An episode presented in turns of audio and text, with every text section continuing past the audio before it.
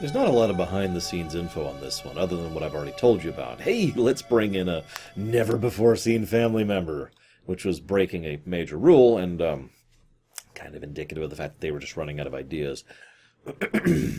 Everyone was worried that people were like, oh my gosh, they'll recognize her. She was on Deep Space Nine about uh, 10 months prior. 10? Maybe it's 9 months. Uh, There was a DS9 episode in, in February called Dax, where she appeared as uh, Mrs. Tandro. You know, the, the, the Dax lover, the whole thing. Yeah. And then she shows up here. She's also an Enterprise, but that's unrelated. Uh, she's actually a good actress, Miss uh, Fionnula Flanagan. I'm actually not sure how to pronounce her first name, but Miss Flanagan. She's a good actress. I, I like her. But that's it. That's like everyone was like, "Oh my gosh, what do we do?" Nah, it'll be fine. She had makeup on the other episode. It'll be cool. So I decided to look into it a little bit more. and I noticed something that just kind of struck me as odd. This script took 13 days to hammer out.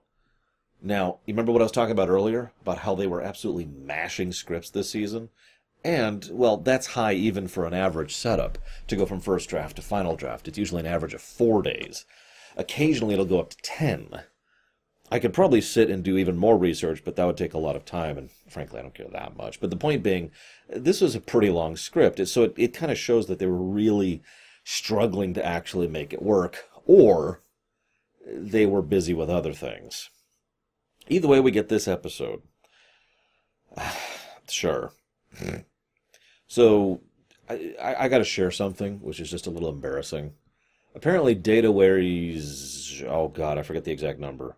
She gives how many kilos he weighs, and I was like, I wonder what that is in pounds. Data weighs less than I do. Yeah. Not much less, but still, that that that that doesn't help the old self-esteem. I'll tell you what. He weighs 220 pounds, by the way. Just to go and get the numbers out there. Anywho, so there's this planet cooling, blah blah blah. By the way, I'm your mother, Data. and so we get this whole shtick. Juliana.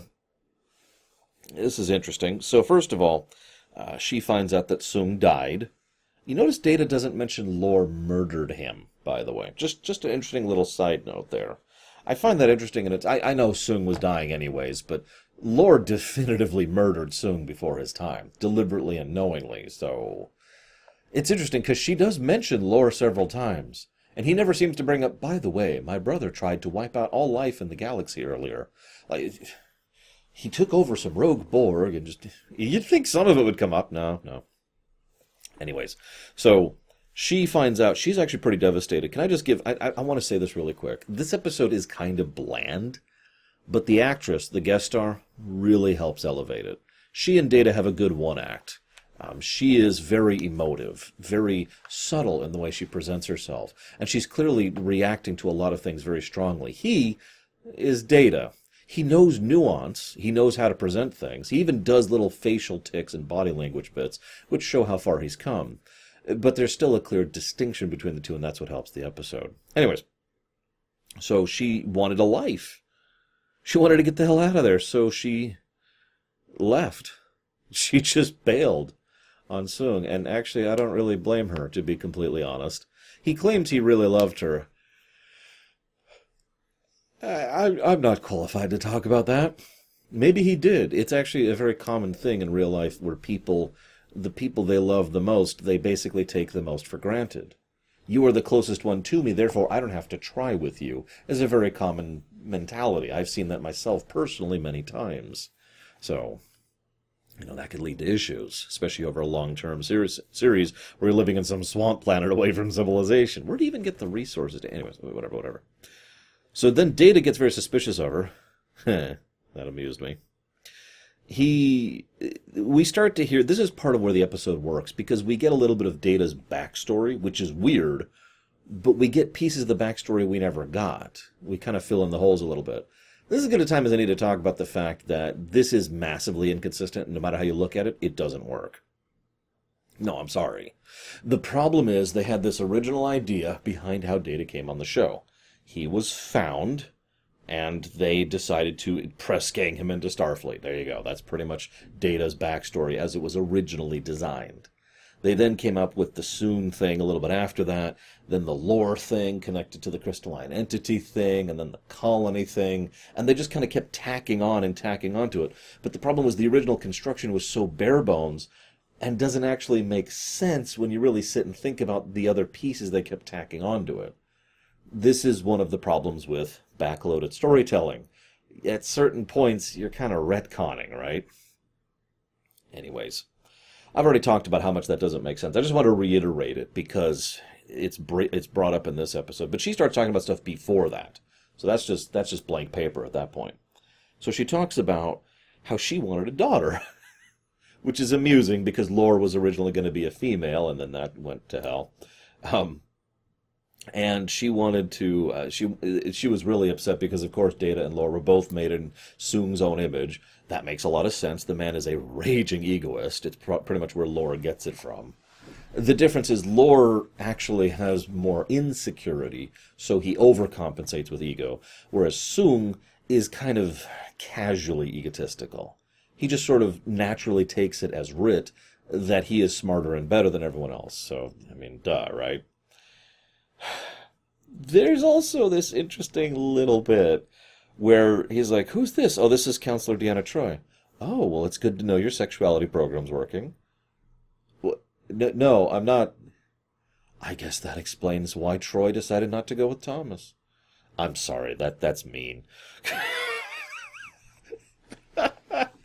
I, why? Which one of them insisted he has a sexuality program? I'm just wondering. Anyways, all right, whatever. Moving on. Moving on. So we find out that he was incredibly rude and nude originally. That actually makes sense. No, no, if you think about it from a fundamental perspective, there's no need for clothing on someone who doesn't need clothing. So they had to build a modesty program for him to want to cover up. And if he there's no need for social niceties there's something that don't really compute into static equations. It's only when you consider more nuanced complications that you actually start to think of the reasons behind doing things like please and thank you.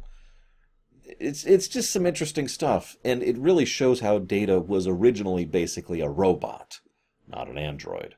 And so we're just learning little bits and details of how he was further developed. I think it's kind of cool how they turned him on, found out he was faulty, and kept going, basically the idea here, at least hypothetically, this is just spitballing at this point, would be all of the hardware had to be in place and be extremely modular so they could upgrade and change at will. This would make sense, especially given what happened to Lore. I know they're supposed to be physically identical, whatever. But then they would just shut him down, install a new chip, and, ah, oh, okay, now it, you know, Portal, if you want a weird example of this, you know. Anywho, I like how Geordi's just really like, oh yes, tell me more, please. It's it's just cute little stuff. Um, there's a really weird scene that feels out of place completely, where the husband's like, "You should check it. It was only made by a machine." Where the hell does that come from? Why is that line even in the episode? It's resolved within seconds, where it comes through and it's extremely accurate, thanks to data, and he's immediately over his anti-android bias. Where the hell did that come from? I, I have a feeling. Remember, long script time. I have a feeling it's an aborted arc, basically, that originally he was going to be anti android, which was going to figure into the should we tell her the truth figuring at the end. Anywho, so then there's a really good series of scenes. It's actually two scenes, one after the other, where he starts talking about the past and he brings up Lal. And he mentions how Lal died, how she was extremely unstable. And she freaks out a bit over this. Now, this then makes sense because as we find out, she has personal experience, well, memories of someone who had personal experience with bringing life into the universe without carefully considering the ramifications of doing so. According to her, they did this four times before they hit data. The three prototypes, one of which is B4, thanks, Nemesis, and of course, Lore. And all of those turned out bad in one way or another. And Soong is just, no, I've got to keep going. I've got to keep going. And of course he is. He's so close. But to her, all she can think of is the fact that she had to disable so many of her children. There's an interesting bit, by the way. This is telling, and this is probably the one time the episode gets really subtle. They're talking down on the planet, and he says, You know, I'm, I'm trying to understand why you did it, why you abandoned me, why you left me there. Now, he doesn't say it like I'm saying it, because I have emotions and I can be upset about that kind of thing. He says it pretty straightforwardly. Because she did, she admitted it. And she is clearly guilt ridden over this. Just absolutely emotionally distraught over that. Okay, yeah, that'll make sense. He asks her, Would you have left me behind if I was your biological child? And she says, No. He says, It's because you value biological life more than mechanical. And then she insists firmly, No, it's because I didn't want to dis- dis- dismantle one of my children. Again. I didn't want you to be another lore. Did you catch it? This is the arrogance of both of the Soongs, her and him both. Because, and this was brought up in Brothers, and I quote, uh, paraphrased, You fixed me. It was within your power. Why didn't you just fix me? No, instead he moved immediately on to work on data. Rather than try to correct the problem, they just abandoned it entirely. Now, in case you're missing it, she was guilty of this too. The reason she wouldn't leave behind a biological child is she can't just dismantle a biological child if it turns out bad. And if a biological child does turn out bad, she can correct and change. Through lessons and good parenting, could encourage that child to then be good. You can't do that with an android, except you can. They have the ability to reprogram, redesign, rebuild. But they didn't. They didn't try to fix B4. They didn't try to fix lore. And she didn't want to try to fix data. She just accepted that he might have been bad, and she walked away from it. That, well, that's telling, isn't it? And that is interesting to analyze because it kind of shows how, despite their obvious caring about their offspring, they were still immensely biased on the subject because they weren't thinking of it as parents would. I'm sorry, any sane parent does not think, oh, my child's a brat. Well, time to kill it. No. God, no. No, a, a, a, bad parent will, will be like, I'm a horrible parent and I deserve to die. But a good parent will actually look at that child and be like, okay, let's fix this. Let's take time and effort lesson, care, love, discipline to slowly try and encourage that child to be a better person. It's sort of an automatic thing, if you will. But they didn't try to be parents to their androids. Despite their love and care, they didn't actually approach it from a guidance perspective. Now, she never says this, but I like to think that this is at least part of why she feels so damned guilty, even now even though she didn't actually do it. uh, quick aside, though, before I move on to the next point. At the very least, her leaving him behind meant she saved the Federation like five or six times, so it was a good choice. Dominoes, am I right? So yeah, 32 minutes in, surprise! She's an android, yay! Before I move on, though, I want to mention something. When they were looking at the jump, she was like, oh god, I'll never make it. My first thought was, no, you should jump. You're in a death situation. You need to get out or you will die. If you jump down there and break both your legs, we got pretty good medical staff. It will hurt like hell and it'll suck, but in a death situation, I would have jumped too. And I have a bad leg that was run over by a car. So yeah, no, I, I would have jumped in a. Right, let's go. Get, get the things up. Okay, beam us up. Okay, can I go to sick bay like right now, please? I'm still in shock. So I'm not feeling anything yet. Trust me, you're in shock for a few minutes. It's a really, really weird feeling. Anyways, so, boop. She's she's an android. Now the episode hints at this several times. The pl- it, it doesn't actually point, calls attention to it, and Data actually says what he was calling attention to: the way she played, the way she blinked, the way she thought and processed. Okay, and I do kind of like the fact that Data did actually have suspicions and wanted to look into it. But her setup was so complex that they couldn't tell anything was wrong with her, even after scanning her.